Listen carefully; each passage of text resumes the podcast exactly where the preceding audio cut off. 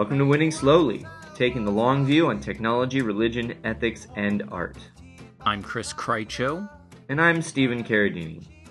Today we're going to talk about one of the longer views that you can take as a human being, and that's the long view we call family.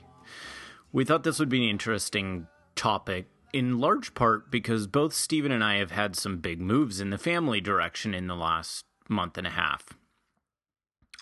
Yeah, Chris Krycho uh, and his lovely wife um, welcomed their second uh, baby daughter into the world, uh, which is extremely exciting. And I um, am going to start a family, and I managed to get engaged. Woo! As so, Stephen's longtime friend, my response was, "Finally!" Yes. As uh, we a new dad, I, my response was, "What is this sleep thing I used to do?" That's not really true. Our little girl sleeps like a champ. It's true.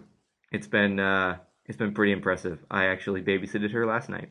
So, but so we've been thinking a lot about family recently, and we've been thinking a lot about how it affects how you make decisions and how you do um, your daily life, and particularly how it affects how you do work.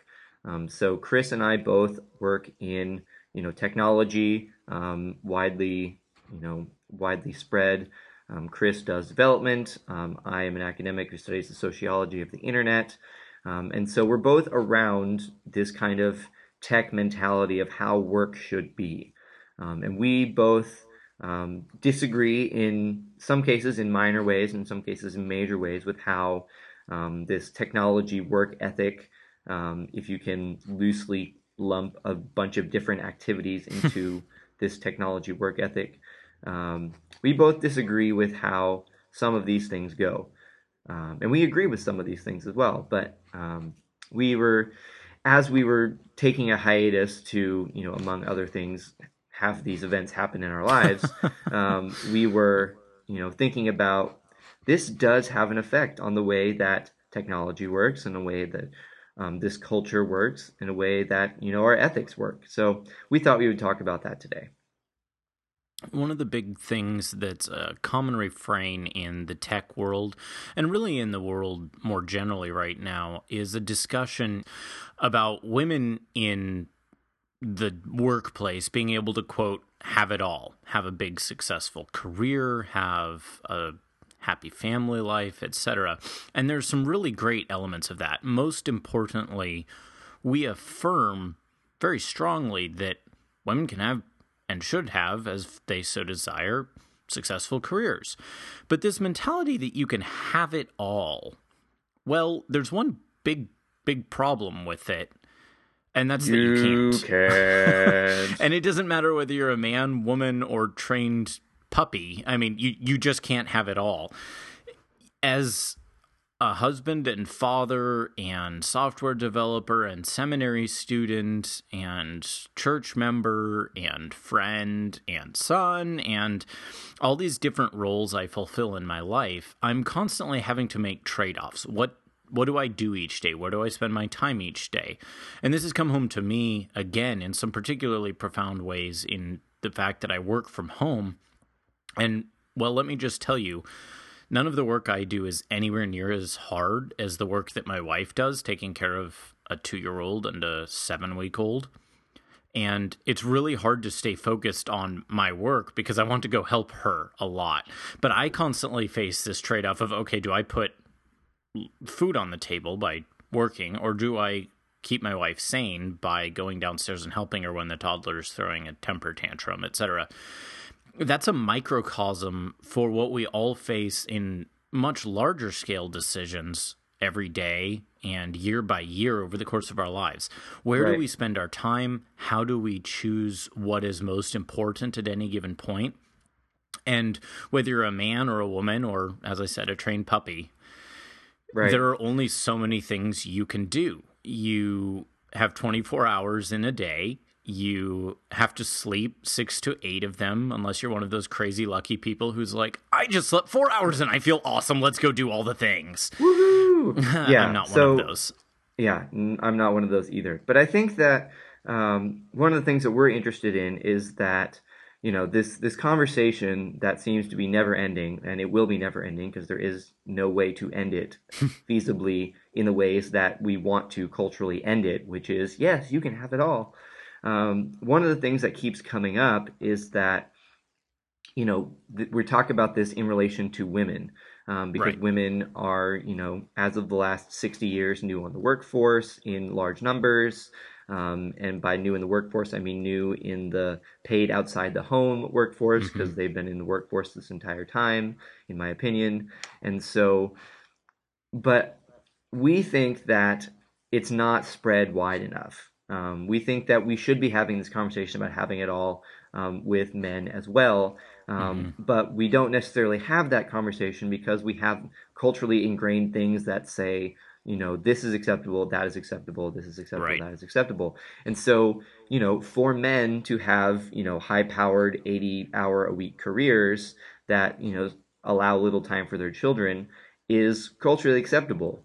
Like, Right. you don't hear, you know, these horrible stories of like, um, you know, men like leaving their children in in uh, Daycare, playgrounds, how horrible. in day, per- yeah. I mean, we, we don't hear those stories because it's culturally acceptable to say, oh yeah, he wasn't around when I was growing up because he was making money, Right. um, which you know we think that's kind of crap.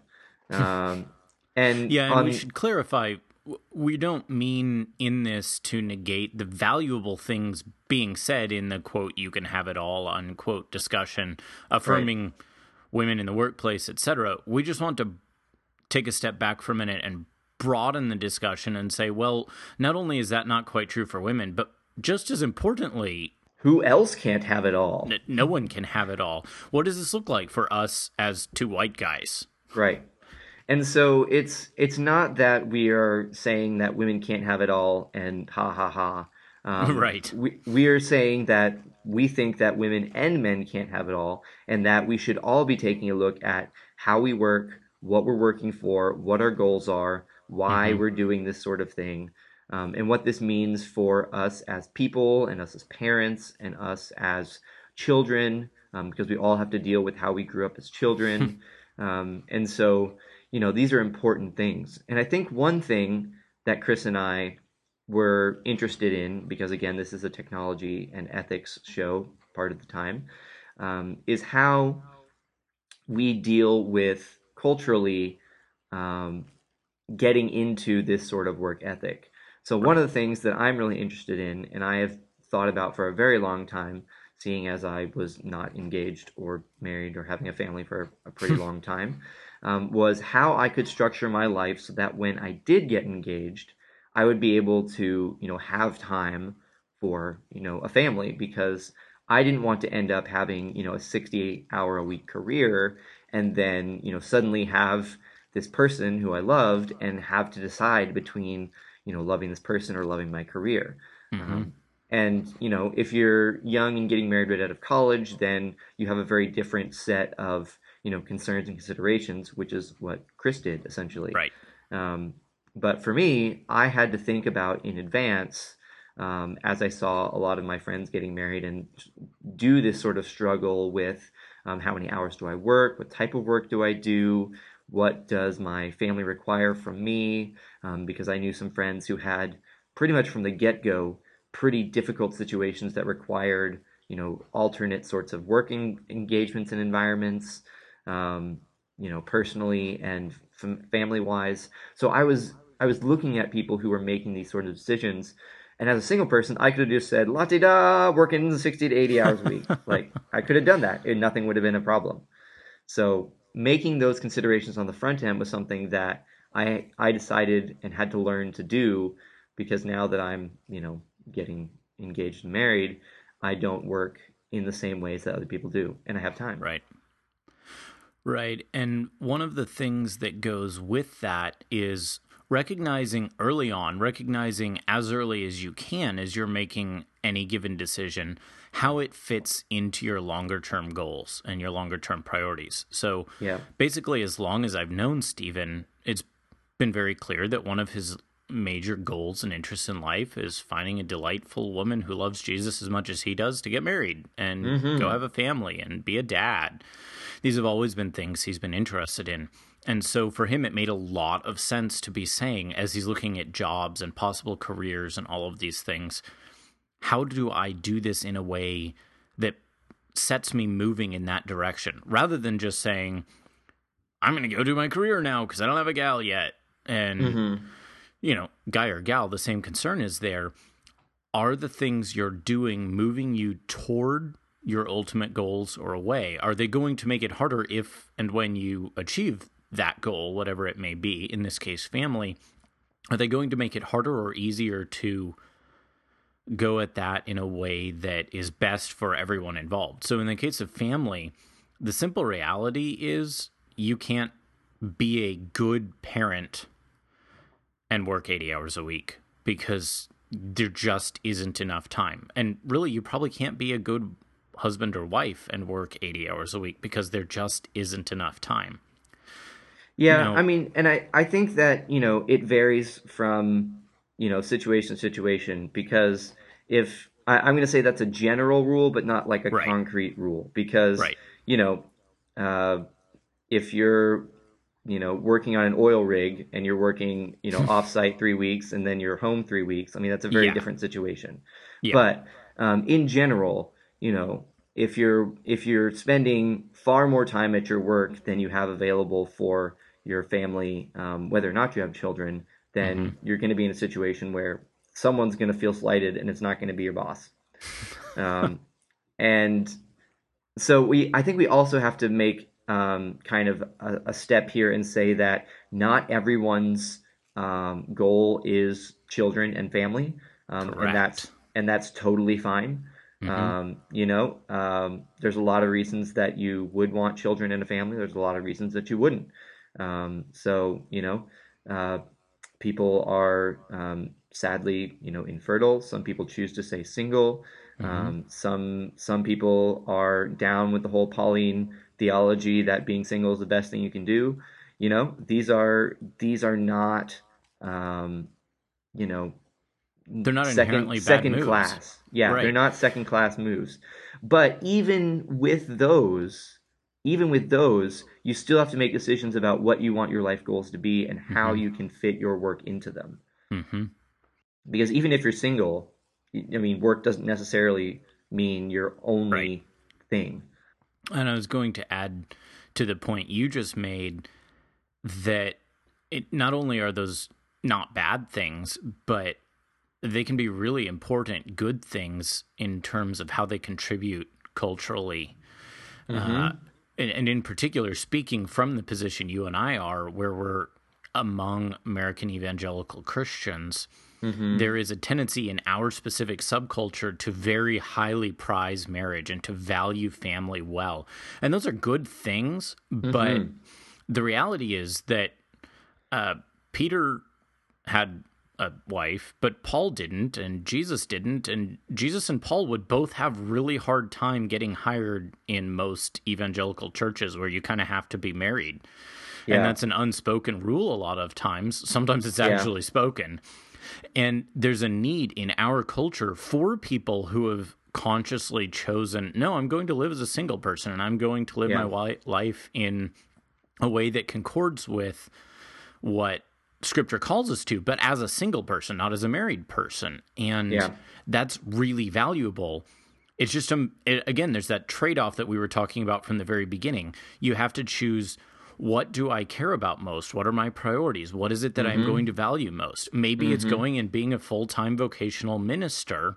Maybe right. it's going and building technology that helps people do things better and that's the right. that's the thing I'm most passionate about and I can do that best and I can honor God best right not by being a dad and husband for which I don't feel particularly equipped and maybe I don't particularly desire, but by going and doing right. this thing over here for which I am equipped and which I do desire, and then coming at that again, making your decisions in such a way that you're able to do that well. Hmm. Yeah. Uh, one note on the whole uh, uh, single male pastor thing. Um, I'm not going to get into it any further than this, but sometimes they want people to be married so that they can get two people for the job instead of yes, one and alas. only pay one of them. Um, not cool, guys. Not cool. Not cool. anyway, uh, but yeah, I agree with you that there are like strong and important um, elements of being single that um, enrich both churches and society as a whole. Mm-hmm. Um, and so having a family is, you know, not the 100% you must do this thing. But if you do choose to have a family, if you do Mm-hmm. go that direction, you do have to make different decisions than you would if you were just single. Um, you know, this is not a new concept. This is basically Paul's argument. Um, you have to do different things, like you have other concerns. So that is not a bad thing. However, it does mean that you can't just keep being single while you happen to be married. Like that's Right. Doesn't you know, work. How we end up with divorces is that you never you become you know an integrated family. You never become you know considerate to each other's you know wants and needs, and then you know you find other people who perhaps are better fits for in your mind, quote unquote, better fits. Yeah. And so, you know, this is this is a, a really big and serious issue. It's not just, you know, this weird tech thing that like, Right. you know, maybe we can have it all. This is like a real whole life people have problems with this since day one of, you know, history sort of thing. so Yeah, and I I think one of the things we have to take away, and I think you push us exactly in the right spot for this, is that family is one of those areas where it's much more obvious that you have to be unselfish, that you have Yeah. to be selfless for it to work well. Yeah. And in that, a lot of times that means that you're setting aside at any given point other things that might feel more rewarding or more interesting. I mean, the truth of the matter is changing my seven weeks old, seven week old's dirty diapers is just not as much fun as writing cool software. yeah. It's not. Yeah. But it is really good and important and helpful. And it is part of our winning slowly ethic in that Mm-hmm. if I change her diaper, that's, I mean, number one, it, it's just good for her because she needs clean diapers. But it's also probably good for my wife because, let's be honest, nobody wants to change all the dirty diapers. And it's going to be good for our marriage and it's going to be good for the overall health of our family even though at no point is my little girl going to look at me you know at 15 years old and say you know dad i just really appreciate that you changed all my dirty diapers when i was a little baby no that's that, that's not May- going maybe to happen. when she- maybe when she's 28 and has her own children. and has her own kids yeah. Even then probably not though. I've not i've not said that to my parents because it's just not really the conversation that you have because that's awkward. Uh, Um, man. But you know what what I'm getting at there is family makes it really obvious that if you're going to do this well, a lot of times you're going to have to make long-term decisions, things that are good for you and your family in 10 years Yeah. that may be not a lot of fun today, that may be the hard Yeah. road today. Yeah. Yeah, and on that line of uh, the the long view, the winning slowly view, um, I think I want to take a left turn here and talk about something else that we had discussed in relation to this, which is how companies actually fit into this. So, you know, here at Winning Slowly, we, you know, we are not uh, human shamers, um, nor are we company shamers. We are equal opportunity shamers and praisers. Um, we we are not. Um, we're not singling out anybody. And so, And core the- to that is the reality that wait for it, companies are made up of people. what? Say it isn't story. so. True Oh. story. Oh my gosh. But yeah, so it's, you know, in the tech world, um, as well as in the Fortune 500 world, as well as, you know, small businesses all over the world, hmm you know, th- there are expectations placed on employees. It's just a, the nature of the beast. We Right. hire you to do this thing. We expect you to do this thing in this many hours. Um, you know, I worked at a job where I had to be sitting at my desk at 8:30, and I could leave when 5:00 was on the clock and not a minute before. Like that was the expectations. Totally fine. I can abide by those. Um, but in the world of tech, it um, especially when you're young and single, and maybe if you're in the startup scene, um, you know, it, there's kind of this expectation that you are always working. Like work Right. is just a way of life. Um, and you know, if you've listened to the first 20 minutes of this podcast, you probably guessed that we think that's a pretty bad idea. um, but you know, there's some things that you have to sacrifice when you're going to to start a business, which is why you have mm-hmm. to be, you know, in good communication with your, you know, with your family and say, is this a good idea for my family, et cetera, et cetera. Um, we're not going to talk about startups though, because that's been talked about to death. What we are going to talk about is large corporations and how they structure, and by mm-hmm. they, I mean we as humans, again, because humans run corporations, how we structure the goals and ideals of large corporations. Right. And the the problem we see is that in a lot of cases if you want to do well, you're expected for the company to be your life. You're expected for the thing you do to be your whole life. You know, it's it's common in a lot of large tech companies for the expectation to be that you're on call all the time, you're available all the time, and or that when you're not at work you're doing you know programmery things and that's what your hobbies are etc right. so that you can get better and you're learning and you're improving and right. you're contributing to open source and again a lot of those are good things but when as a company that's the expectations you're setting for what it means to be a really successful part of your company and you're saying that look if you really want to advance and you want to do well here you need to be expecting to be pulling long hours when things are tough and sometimes when they're not tough because we just want you to love the company so much that that's where your soul is. That becomes really really unhealthy and it makes it very difficult for people to invest well in your company when they have a family. You basically say, here's this whole group of people who might be extremely valuable and might have a lot to contribute mm-hmm. that I'm shutting out because I'm wanting them to put the company over to their family.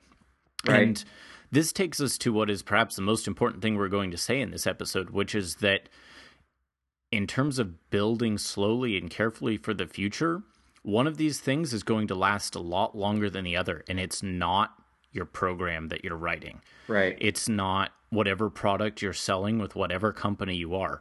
Families and people and the difference we make at that level last vastly longer especially when we start considering the kinds of cultural and generational effects that happen as you build healthy or on families. Yeah, talk to your therapist about that. right. Those things matter enormously more in the long run than do whether you get this product out this week or next week or yeah. at all. Yeah. And I mean, I think you, you said something, you know, interesting that um, you know there there are some people who you know just kind of sacrifice family and try to make it work but then there are some people who just don't get into those companies who could be really good additions um, you know because like you and i would never you know be able to move out to california and join a large tech company because it wouldn't work for the way that we run our lives right um, i think both of us would be intriguing and helpful you know parts of any tech company given our very unique backgrounds. Mm-hmm. Um, but we're just outside of you know that particular you know work ethic. Um, what Stephen's really saying is we're awesome. We're yeah, we're awesome. Hire us as freelancers. What up? Um, but anyway, it's uh, yeah, I think that's important to note is that by building cultures of that are um, more logical for you know young single people or um, people with slightly to largely dysfunctional family lives not only are you you know requiring people to be there more often you're changing the timber of your whole office a timbre right. not timber timbre of your whole office like if you have people who are you know calm and involved with their families and put in the hours and don't see this as a massively you know life investment thing you know you're going to have a very different work environment right. that's going to be a lot more appealing to to people to work in um, and that's going to be a lot more appealing even more than ping pong tables and beer mm-hmm. so you know there's there's things that seem counterintuitive from where you are um, and there's lots and lots of research that backs this up working less hours creates more productivity um, working in environments that are flexible for families creates more happiness on the job, which creates better results for people who have to interact with those people. Um, there's a lot of research that says, hey, working more does not mean a better output for people and does not mean a better output for company. But because of these pressures that we feel to always beat the next company and beat the deadline and get the product out and you know we we kind of build ourselves into this situation where we have to be doing have to have to Right. have to Right. And to to point a finger at one of the kind of tech darling companies, I mean, you read the story of how the iPhone came into existence and it's I mean, it's that. It's okay, we're going to lock you guys in a room for a couple of years and you're you're going to be in there other than when you're sleeping and maybe sometimes then too. That's I mean, the iPhone's cool. I've got one in my pocket and I'm I'm happy about it, but those human costs are too high. Um, Now, I mean, again, to go back to something we said earlier, it, there there are people for whom that's an all right investment to be, and and by all right, I don't just mean, oh, that's all right. I mean, I mean, it's a perfectly reasonable way to decide to spend your time, but there are a lot of people for whom it's not. Yeah, I'm sure that if you talk to one, um, you know, individual Apple developer, you're going to get a wide range of experiences from, you know, that project. I mean, there's going to be people who, you know, absolutely were thrilled by it, people who were run down by it, people who were, you know, kind of stuck in it, um, and maybe one person across the whole spectrum of time, you know. Um, but and, and if you talk to their families, you're going to hear a similar array of responses depending on how well they managed it and how well they communicated and Right. all of those things. And so we're not saying that we're anti iPhone or anti project, even, but we're more aligned with building a culture that allows less intensity of need. hmm And that expects that other things in people's lives matter in the same way. Exactly. You know, jo- Steve Jobs was famous for having the attitude that this is the most important thing going on. Right. And one thing I like that I see in the post Steve Jobs Apple, and that you see in a lot of other companies, you know, I, I appreciated hearing this from a couple leads that I had in my first job out of college is no, go home and don't take work with you Yeah. ha- and having that attitude leads to a much much better workplace period And I hope that as we move out of um, kind of the massive iteration period that was the early 2000s, um, I hope that as we move into, you know, more maintaining and more, um, you know, B2B software and iterations, I hope that we can regain some of that because Mhm. as you and I were talking about yesterday, like there's not that many, you know, media areas that are left to be disrupted. Like, you know, if we could unbundle that cable, that'd be great, but that's not a disruption in the same way that, you know, introducing an iPod or introducing iTunes or introducing even things like Apple TV or Netflix is. Like right we have a pretty stable media environment. Obviously, that's um, a gradation. Um, the media environment is incredibly shifting if you compare it to like the media environment of, you know, 1880 approximately. Um, but in terms of the last, you know, 15 years, we're approaching an area where stability is kind of coming into vogue. And so I hope that as we start to be a fairly stable landscape, um, that you know we can start to adjust the ways that we look at work and the ways that we Yep. look at these technologies and say all right if we get out like this very tiny update for netflix software will it be as important as going to my kid's softball game? Probably not.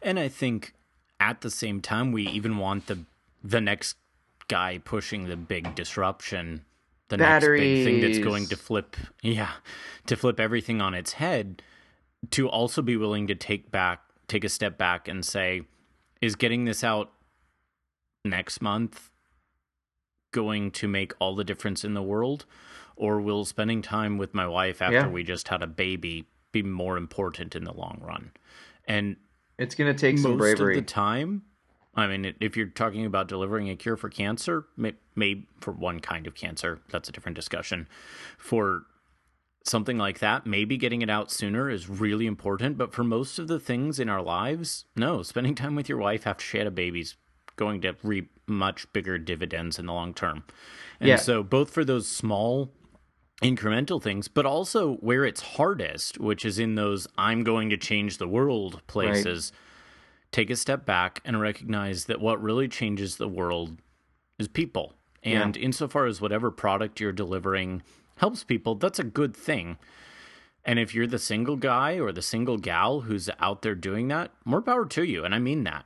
And if you're a mom or a dad, well, remember that your most significant contribution is almost certainly going to be your kids. Yeah. And as a husband or a wife, one of the most significant things that you do in the whole whole course of your life is going to be loving your spouse well. Yeah. Period.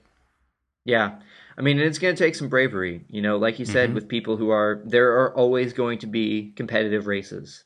You know, there are always going to be two or more people trying to push product to market. You know, and it's going to take some, you know, bravery on the part of, you know, people making the big decisions and people mm-hmm. making the small decisions um, to you know make decisions that are good for life work balance which we've managed to get 30 minutes without saying. Um, uh, it's going to take bravery. That's really all there is to it. Um, being willing to say we might get scooped here. But it's worth it in the long run. Yep that winning slowly view this has been episode 1.02 of winning slowly all of our content is licensed under a Creative Commons Attribution license, which means you can do whatever you want with it. Just say you got it from us. The music, however, is not ours. Um, it is not licensed under Creative Commons, so make sure that you credit the musician wherever is applicable. Until next time, I have been Chris Krycho. And I am and will be Stephen Carradini. Thanks for listening.